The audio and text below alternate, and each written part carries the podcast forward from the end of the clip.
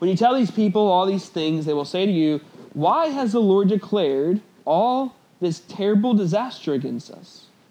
What is our iniquity? What is our sin that we have committed against the Lord your God? Then you will answer them, Because your father abandoned me.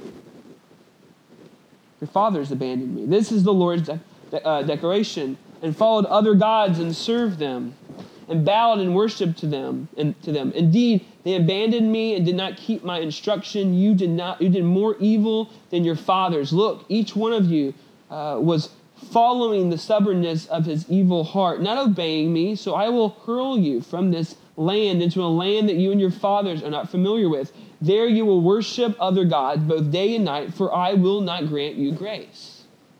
Verse 14. Whoever look, the days are coming, the Lord's declaration, when it will no longer be said, as the Lord lives, who brought uh, the Israelites from the land of Egypt, but rather, as the Lord lives, who brought the Israelites from the land of the north and from all the other lands where he has banished them, for I will return them to their land that I gave to their ancestors. This is the word of God for his people. Uh, so the, the, the, the of our sermon, I turned. Stay still. Uh, the stubborn God, the stubborn God, the God who stubbornly cares for his children. And I want to read kind of an article that was that came out in the New Yorker a few years ago about uh, giving up. Um, first off, stubborn. What does the word stubborn mean? According to the dictionary, it means refusing to change an opinion or a course of action in spite of difficulty or urging. There's an article by uh, the comedian who writes in the New Yorker, Jack Handey. Uh, never give up, he says. And we like, to, we like the idea of never giving up, right? I mean, we like movies like Rocky, you know, never giving up against all odds. They never give up. They never uh, take no for an answer. They never take losing as a result. They're always never giving up. That's a very American attitude. We, that's a positive attitude, stubborn against all odds. Jack Handey writes, I could say one, one thing to the young people of today, it would be this never give up. Keep trying, pushing, struggling, even if you don't know what your goal is or why you want to achieve it. As you march down the street, not giving up, hold your head high and swing your elbows. People recognize you as someone who won't give up, and they will get out of your way. Some of them will even hide. Some will try to discourage you. They'll say that what you're doing is illegal or a sin or a violation of the health code. They may cling to your legs, causing you to drag them along or jump onto your back, pleading, In the name of God, please stop what you're doing. Like if you're trying to learn an instrument, like it's horrible, stop. You're not any good. Or a comedian, you're not very funny, stop. Keep going, rest assured, they're jealous. We're not jealous, honestly, they may say. Just please stop. Maybe you've stuck a nerve. No, you haven't struck a nerve, they'll say. What you're doing is just awful, and we'd like you to stop. Let that be your inspiration. Shake off the naysayers, tread on through the mud and the filth and the slime, knowing that you have a higher purpose. Remember, nobody liked Van Gogh's work, and if nobody likes yours, it's probably a sign you're a genius. Look to the horizon. See that little dot? No, not that one. The one that's even further out. You can barely see it. Now don't stop until you reach it. Take out your machete and hack a new path through the jungle, even if there is an old path, just a few feet away. Fend off the monkeys of good manners and the sloth of patience. We are born with the instinct not to give up. As babies, we cry and scream until we get, we get what we want. But somewhere along the line, we lose that ability. People talk us out of our crazy ideas. People who live in the so called real world where things make sense, they've never attempted the impossible. But you have many, many times. Keep pushing ahead. Not in a way that seems pushy, but in a way that says you won't stop. Some people say you shouldn't bang your head against the wall. Tell that to the woodpecker. Along the way, there will be compromises, but don't give up. With each on uh, whatever thing that you have to do is just one step closer to your goal. When you finally reach the first stage of success, congratulate, congratulate yourself. But remember that there are 24 more stages of success. Some people may ask, I'll take a rest, even a little, little one. Is the same as giving up. Yes, it is. But if you need to pretend to give up so that people will leave you alone, go ahead. Then keep doing what you do, but even harder. He keeps talking more and more about not giving up. keep pushing, scrapping, clawing, and begging, and not giving up. You think about Starbucks, I know some of us love Starbucks. Maybe you worked at Starbucks, but I didn't know this, but Howard Schultz, who is the co the founder of Starbucks, um, who I guess I don't know when this article was written, but it's a billion dollar company, right? They make billions of dollars in profits. It's become a household name in America. But did you know that in 1980s, Schultz noticed that coffee bar trend in Europe and wanted to bring the idea to North America? However, the concept was so bizarre at the time that people could not perceive the idea of serving car- coffee and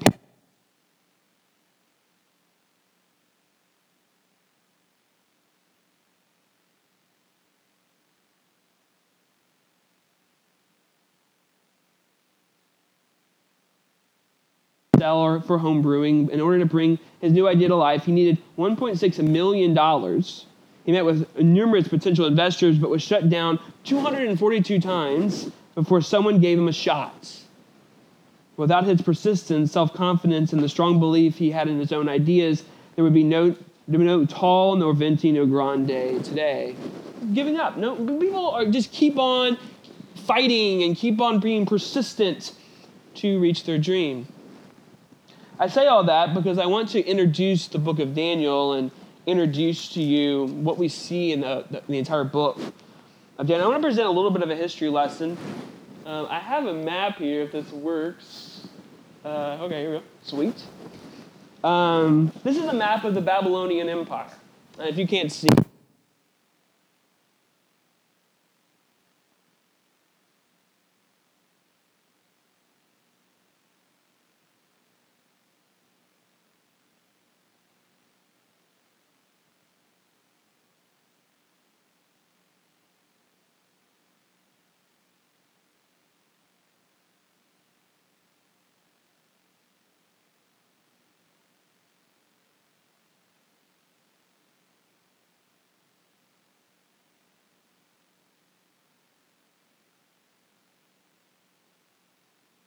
the Egyptians, we know about the Egyptians because of the book of Exodus, and Egypt has always been a kind of a primary uh, character in the Old Testament. But they very much were a, a, they were very much an empire at that time, but they weren't as strong, and they were kind of losing a lot of their power by the time that the Babylonian Empire came kind of on the forefront, came to the scene. And during this time, um, in kind of 609 BC, the king of Judah, Josiah, uh, he, he faces the, the, uh, the Pharaoh uh, Necho II, and they have this battle south of the Sea of Galilee, and you can kind of see, kind of just there near uh, Samaria and Jordan, there was this major battle, and the king died. Uh, king of Judah, Josiah, dies. And we see this in 2 Corinthians 35 20, that he goes and he confronts the Pharaoh of Egypt, and he dies in this battle. It was bizarre that Josiah, who was a faithful man of God, he was a great king of God, and he brought a lot of the, the religion back to of, of observing the Passover and, and brought back a lot of the things that we see in the law. He brings it back to, to, to Judah, and the people start celebrating God and worshiping God in the temple again. But then this weird uh, occurrence happens where Josiah the king goes out and faces the Pharaoh and loses his life. And Egypt, Egypt kind of takes over Judah. He takes over a lot of the Palestinian uh, Palestine area, and we have a new king. And then during this battle of, of up here in, in, in Carchemish, up here in the kind of north of the, of the, of the map here in Turkey, modern day Turkey, uh, the Assyrians and the Babylonians have their final battle in 605 BC. And this is the kind of the last stand for the Assyrian Empire, and the Babylonians won the, won the battle. They, they, they conquered the empire completely in 605. And the general of the Babylonian Empire is King, well, he wasn't king then, he was the son of the king, Nebuchadnezzar. And he removes the Egyptian empire from the from Judah, from Israel, from the Palestine area, and now Babylon becomes the main uh, player in that region. And so the, uh, the, the, nation of Judah, the nation of Israel, uh, they've had to pay to Babylon a tax uh, to, they have to pay this tax to the, to Babylon. And And we, so we see the Babylonian Empire taking over and becoming the, the, the major power in the region. And what happens is, is that Israel, I mean Judah, and, and their kings, they have to pay money to Nebuchadnezzar and to uh, the Babylonian Empire. But the kings kind of start, you know, start rebelling against Nebuchadnezzar. You see this in the book of Chronicles, Second Chronicles, and in Second Kings that they begin to rebel. Jehoiakim in 605 starts rebelling against Nebuchadnezzar, who then swiftly sends troops to settle the matter in 601 and 598 there's a new king on the throne in Judah.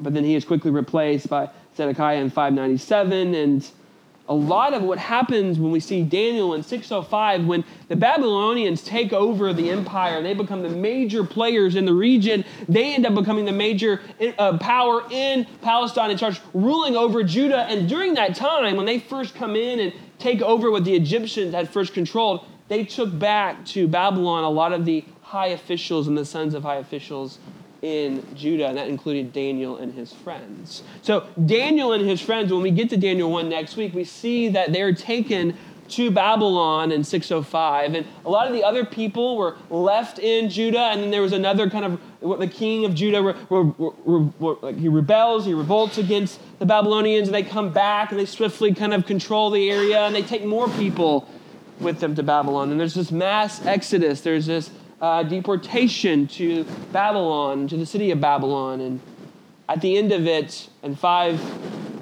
in 588, the entire area of Judah, all the people basically have been taken to Babylon. The temple has been destroyed, and the king, king, you know, the, the throne that was that was promised to David for for uh, for eternity was taken away. There was no uh, there was no the, the, there was no heir of, of David on the throne. And so we see this. I wanted to show us a, few, a, little bit of history that, that brings us to what we see in Daniel chapter 1, we'll talk about next week. And so we, we see that God, this, this, this, the Father, Father God, the Lord, who took care of Israel, who gave them this land, and after hundreds of years, they have revolted and worshiped other gods and have uh, forsaken the law, and now there's judgment for their action and for their sins. Now, this the story of Israel is so sad. If you've ever read through the whole Old Testament, it's such a sad story. And then when especially when you get to Luke chapter 15 and you read the prodigal, prodigal son, it very much uh, portrays Israel as this, this son, this, this child of a loving father who decides to go their own way, to take their inheritance and do whatever they want, to do what their heart desired. You think about the prodigal son, the parable of the prodigal son, the younger son. Why would he want to leave his father? Especially when you read the end of the story and how the father shows such a compassion and love on his son, you're like, why would you ever leave him in the first place? Why would you abandon such love and care with your inheritance to be free and do what he desired? Only to return penniless, full of guilt, to a loving father who runs and embraces his wayward son. God is the great father who stubbornly cares for his wayward son. And so, first point that I want to talk about is God is the great father. And so I want to just kind of look at Genesis up until kind of our history lesson that I just kind of went through. How God portrays himself as the great father. Starting in, in Genesis chapter 2 and talking about the garden where, where the Lord God has. I love how in the, in the Old Testament, I see in Genesis chapter 1, chapter 2, how when Moses is writing Genesis, how he places God's name. He says, Lord God or Yahweh, right? He doesn't say just God. He says Yahweh, the name that he gave Moses at the burning bush. He calls him that. He says, Yahweh God has made the earth and the heavens. So the God that rescued Israel from Egypt, the one who gave the Ten Commandments to the people, that's Yahweh God. He created the heavens and the earth. He's not some other God like the Egyptian gods or the Babylonian gods or the Assyrian gods. He is the God. He is the one true God, and He created the heavens and the earth. The Yahweh God formed the man out of the dust from the ground. He gave the man life. He became a living being. God is the father of man. And the Lord, Yahweh, God planted a garden in Eden. He caused every tree pleasing in appearance and good for food, including the tree of life and the tree of the knowledge of good and evil. A river went out from Eden to water the garden. Just beautiful description. He placed the man that he made and gave life in the garden that God had planted. He placed the man in the garden to work it and watch over it as the gardener and the king, gardener and king of the garden. He said to the man, You are free to eat from any tree of the garden, including the tree of life. We forget that in the story that the, the man can eat from the tree of life. All the trees that were present in the garden he can eat except one the tree of knowledge of good and evil. The man, God said to the man, You must not eat from the tree of, of knowledge of good and evil. He also said to the man, It's not good for the man to be alone. Will, I will make a helper corresponding to him. God created the woman from the rib of the man, and he brought the woman to the man. And then what did the man say? I love it. Whoa, man. I mean, he's like, whoa. I mean, this is awesome. He doesn't pick it. God, I mean, it's not like Adam's like, all right, this is what I want. I want to look like this, and I want to look like that. God makes it. And Adam is completely ignorant of what she will look like what she will be. And God presents her to him. There's a similar story of, of Abraham who's commissions the trusted to bring a wife to his son Isaac. And Rebecca is what brought to Isaac, right? Isaac didn't go, all right, this is what I want. I want, this, I want to look like this, I want to look like that. But the Abraham commissioned this person to one of his trusted servants to go and bring back a wife for his son, and he brings back Rebecca, and he sees Rebecca. Very similar that uh, that you see uh, the, the the man receiving the woman, the blessing that he has received, God's blessing to the man. They were both naked yet felt no shame. God is great in this story. He is a great father. He is providing. He is caring. He is loving to Adam and Eve.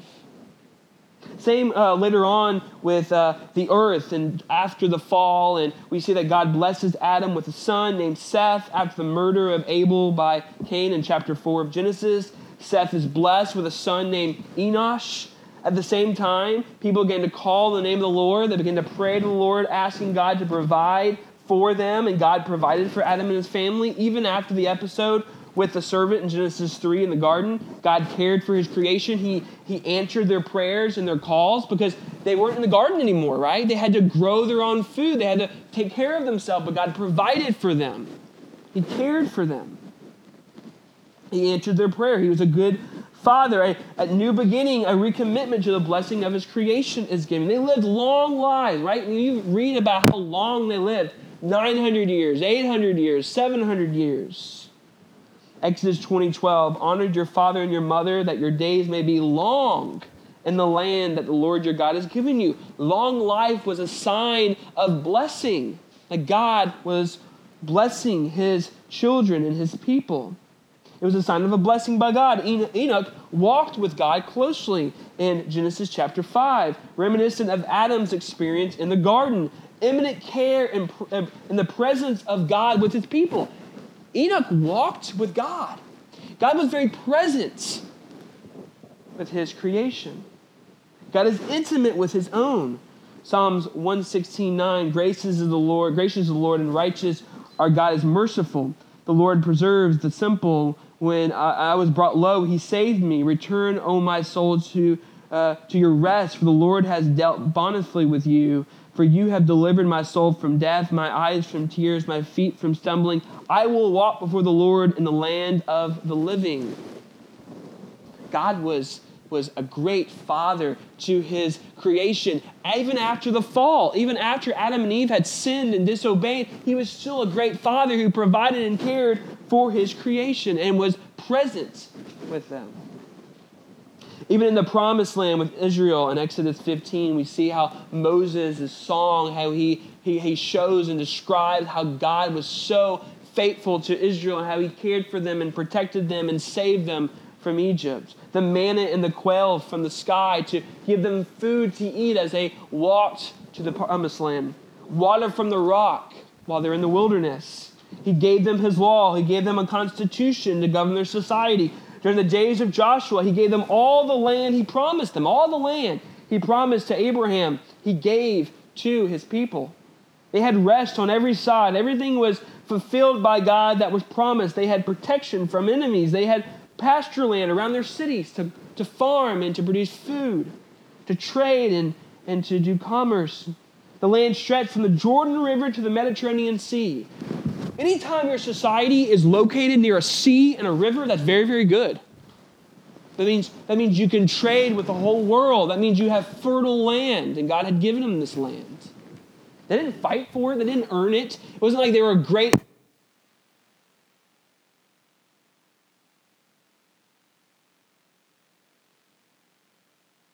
the valley of Lebanon in the north, they had near the they had land near the heart of the world and a river to the east and lakes in between. Fishing, commerce, farming, a fertile land that would grow plenty of food for the people. God is a great father and he cared for Israel and provided for them. So we get to Jeremiah, God's reasonable response to abandonment. We see this that God is a great father, and, we, and it's portrayed in the word well, but there's always this but. And, and the but is, is that while God is a great father, his children continue to abandon him. We go back to Genesis chapter 3 with the woman and the man who were given all of these things. They were given this garden to live in. They were naked and unashamed. They had all the food they could ever need, and they abandoned God. The woman was deceived by the serpent. She believed the words of the serpent that the fruit from the tree of the knowledge of good and evil would make them like God, knowing good and evil. And God knows it will make them like Him, and He has kept what is good and desirable from them. That was the lie that God was really not good, that He really wasn't a great Father, that He was actually withholding things that were good for you because He doesn't want you to have it. He's jealous. She sees the fruit that is good and delightful, and she desired to obtain the wisdom that was withheld from her and her husband, and they both eat of the tree. They hide from the Lord God among the tree of the garden when they heard him walking in the garden. They abandoned their father and chose to obey the words of the serpent. They ran away and they hid from their father. And he reasonably responds to their abandonment. He sends them away from the garden, from the tree of life. They don't want the garden. They don't want God. That's why they hide from Him. You just think about Genesis 2 8 through 24, what was given to Adam and Eve, what they had, what they possessed. And that's why it's so sad because they abandoned the God who gave it to them, the Father who gave it to them, they abandoned. They don't want Him. They don't want what was what was they wanted what was not good for them. They traded the life that they had with God, their father, for the life that the serpent sold them, and God reasonably responded to their decision, their act, by sending them away from the garden that He planted for them. And they don't want their father's love, so He sends them away. A grieving father mourns their rebellion. Just think about God. I mean, God is perfect. God is, doesn't change. God doesn't have the same emotions as we have. But think of it as a yourself in God's shoes and that your children have you cared for and provided for and given them everything they needed run away from you. Think of the grieving response you would have to that. The next thing is the flood. We talked about Genesis chapter 4 and 5 and how God provided for the people even after they sinned against him and cared and walked with them. But yet, Genesis 6 says that wickedness spread on the earth. Every inclination of the human mind with nothing but evil all the time. They refused to call on the, on the name of the Lord like before. They abandoned walking with God like Enoch. The earth was filled with wickedness, it says, and only Noah was blameless. The word was filled with the world was filled with lawlessness, and God grieved deeply in response to their abandonment of Him. It's another abandonment. They abandoned the God who was taking care of them to do their own thing, to follow their own desires. So He reasonably responds to their hatred of Him by removing them from, their, from His creation. He says, I'm bringing a flood, flood waters on the earth to destroy every creature under heaven and the breath of life in it. Everything on earth will perish because they hate me. They want nothing to do with me. Only Noah and his family were spared from God's judgment. So we see here with Israel how God provided for them and cared for them, but yet they abandoned God. It says in Jeremiah 16 that Jeremiah was commissioned by God to be a, basically a living sermon, a sermon for Judah. He was not supposed to get married. He wasn't supposed to mourn at funerals. And he wasn't supposed to go to parties. You're like, why would you not be able to do that? Because he wanted Judah to see that when you look at Jeremiah's life, you see a man knowing that judgment is coming.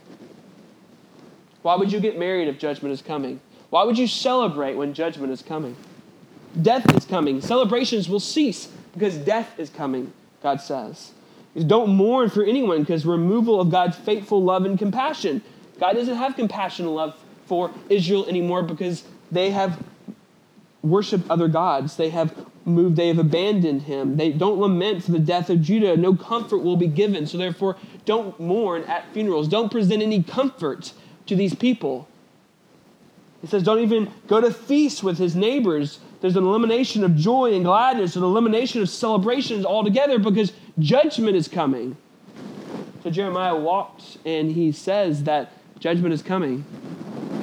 And after hearing Jeremiah's pronouncement of judgment by God, we see in verse 10 that the people think God's judgment is excessive and harsh. What is our iniquity, they say? What is our sin that we have committed against the Lord our God? What did I do? What did I do? I didn't do anything. I'm perfect. I'm innocent. I didn't do anything. You're, you're crazy, Jeremiah. Why would, why would God judge us? What have we done wrong? What sins have we done?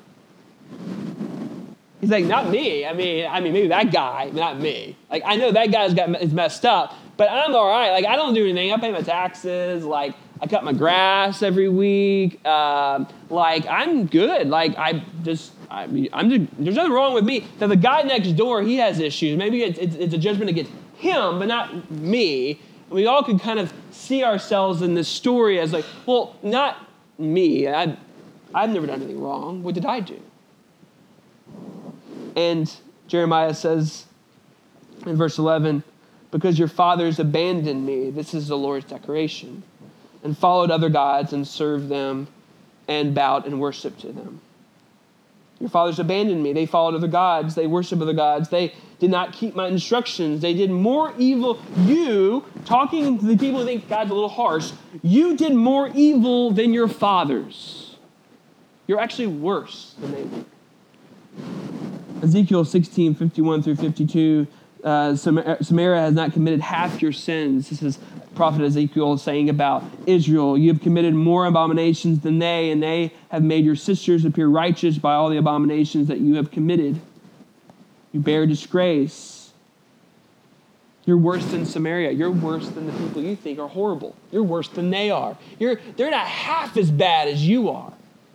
This is God's word towards the people of Judah. The people, God's people bore God's own name and lived in God's own land. It was doubly wicked for them not to worship Him alone. So God reasonably responded by giving them what they wanted. He sent them away to worship the gods they have chosen to worship. He says, I, I, will hurl you from this land into a land that you and your fathers are not familiar with. They will worship other gods both day and night, for I will not grant you grace. Basically, you want to worship them? Then go ahead. I'm going to take you away from me and I'm going to give you the gods. I'm going to place you in their own land. I'm going to let you go berserk and worship whatever you want to worship. So God gave them what they desired and He removed the favor of His presence. They rejected the gracious Father to serve that which is empty, blind, and deaf and weak. We see a similar thing in Romans 1 18, 1 18 through 25. Even though they knew God, they did not glorify God deliver them over to the desires of their hearts. God reasonably responds to your sins and he sends you away from his presence. You don't want me? You don't want me to be your father? Then good, go, go away. I'll send you away. If you don't want my love, then you don't want my care. The last point is God's stubborn grace. God doesn't give up.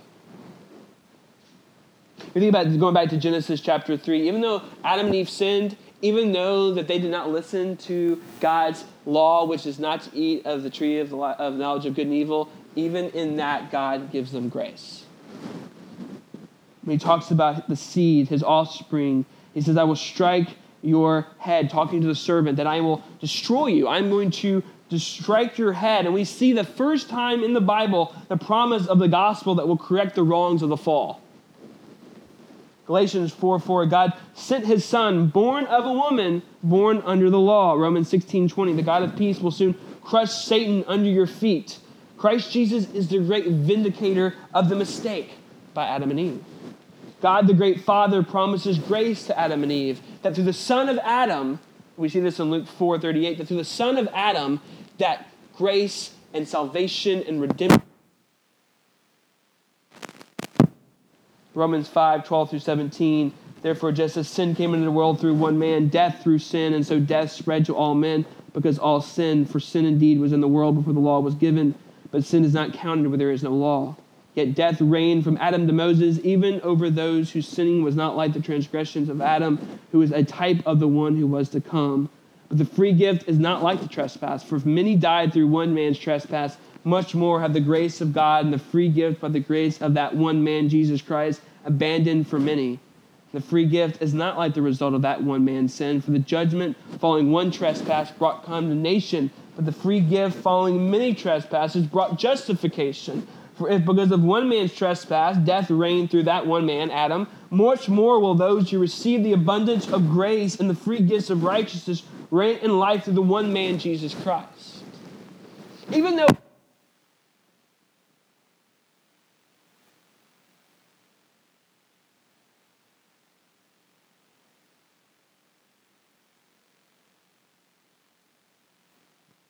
God is a stubborn father who loves his children too much. Even, even after the flood, even after he destroys the, the earth after the flood, he says that when the water receded, God blessed at Noah and his family, and he promised not to destroy the world with a flood again. And he provides a sign of it.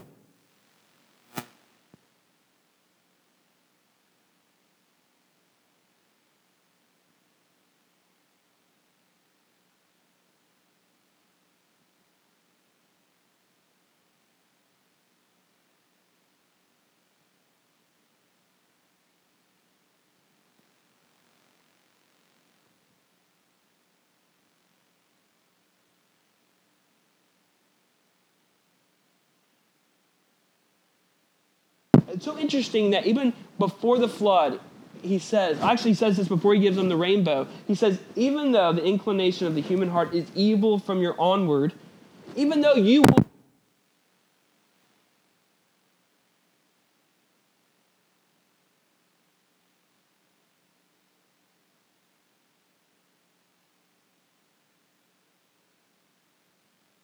He promises them grace. He promises them he establishes a relationship with them. He will not let us go. He's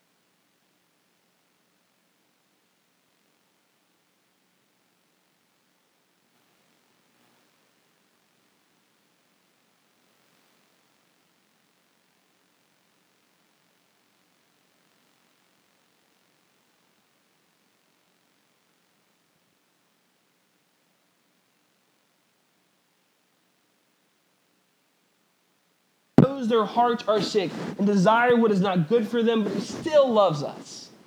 He still loves them.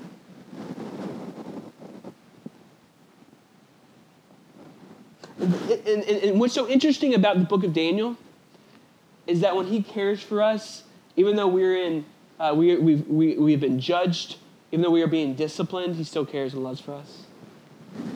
He returns you. He's stubborn. He but he, he calls us to come home. And when we come home, he will embrace us as a loving father. There's a few applications to all this. Is you are to blame for your sin. You are to blame. It's not your parents' fault. It's not the result of your environment. It's not a product of your youthfulness. Your heart is inclined to sin against your God and Father, and I am inclining myself in the same, I, including myself in the same statement. I am prone to sin. I am prone to walk away from God. That is the, that is the inclination of my heart. So we're all to blame for sin, but God is full of grace. And it's important for us to remember, even though our hearts are inclined to sin, He is full of grace. And that He will provide for us. He is a loving Father who will not give up on us, who will continue to present Himself to us, continue to show Himself to us. Hence, some of you are here because God cares for you and loves you and brings these people in your life, and He wants you to come home. He's the grieving father whose children have abandoned him. And he is the loving father wanting us to come home. He wants to embrace it. He wants to show his love for us, but yet we are so stubborn, we will not come home. You know, there's, I want to conclude with this. Um, uh, I, some of us are going to Nepal in a few weeks, and we're hoping we to see Everest. I don't know if that works. I don't know how that works, but we'd like to see the mountains and why people would pay so much money to go climb that thing and, and risk their life. I mean, people die all the time climbing that silly mountain. And if you know the, the history of, of climbing Everest, is that there's a Sherpa, And their job, they're paid to take people up the mountain. They are guides up the mountain. And very rarely do people go up there without a Sherpa because it would be foolish to go up there without someone who guides you there, right? And I think it's so interesting about that example and that I, in that picture is that for a lot of us, we're in the, the journey of life, and it's like climbing a mountain, and we really don't know how to get there.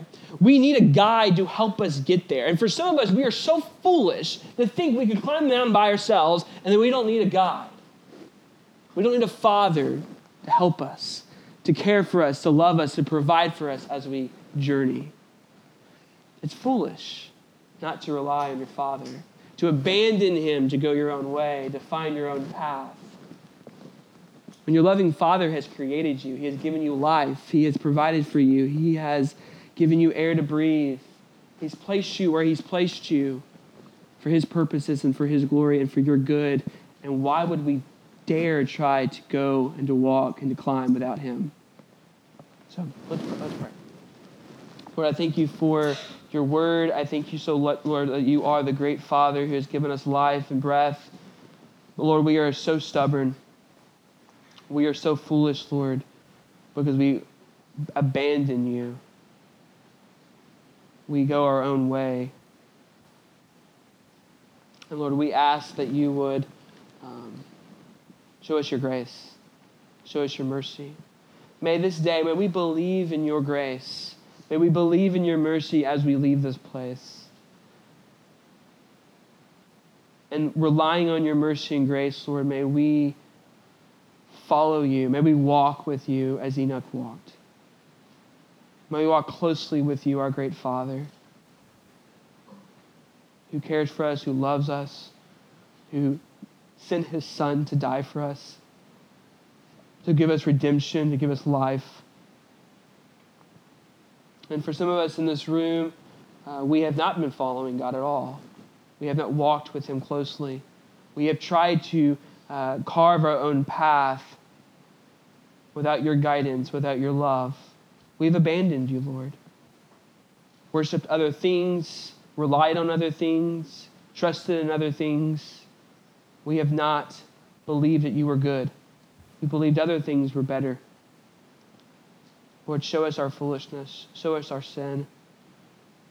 And may we believe and trust in your grace. As we prepare our hearts for communion, Lord, as an opportunity to embrace, Lord, your work in our lives. May we, for some of us who have never um, trusted in you, Lord, may we take this time as others are eating of the bread and drinking of the cup May we pray. May we reflect. May we ask you, Lord, to save us. We love you, Lord. We pray.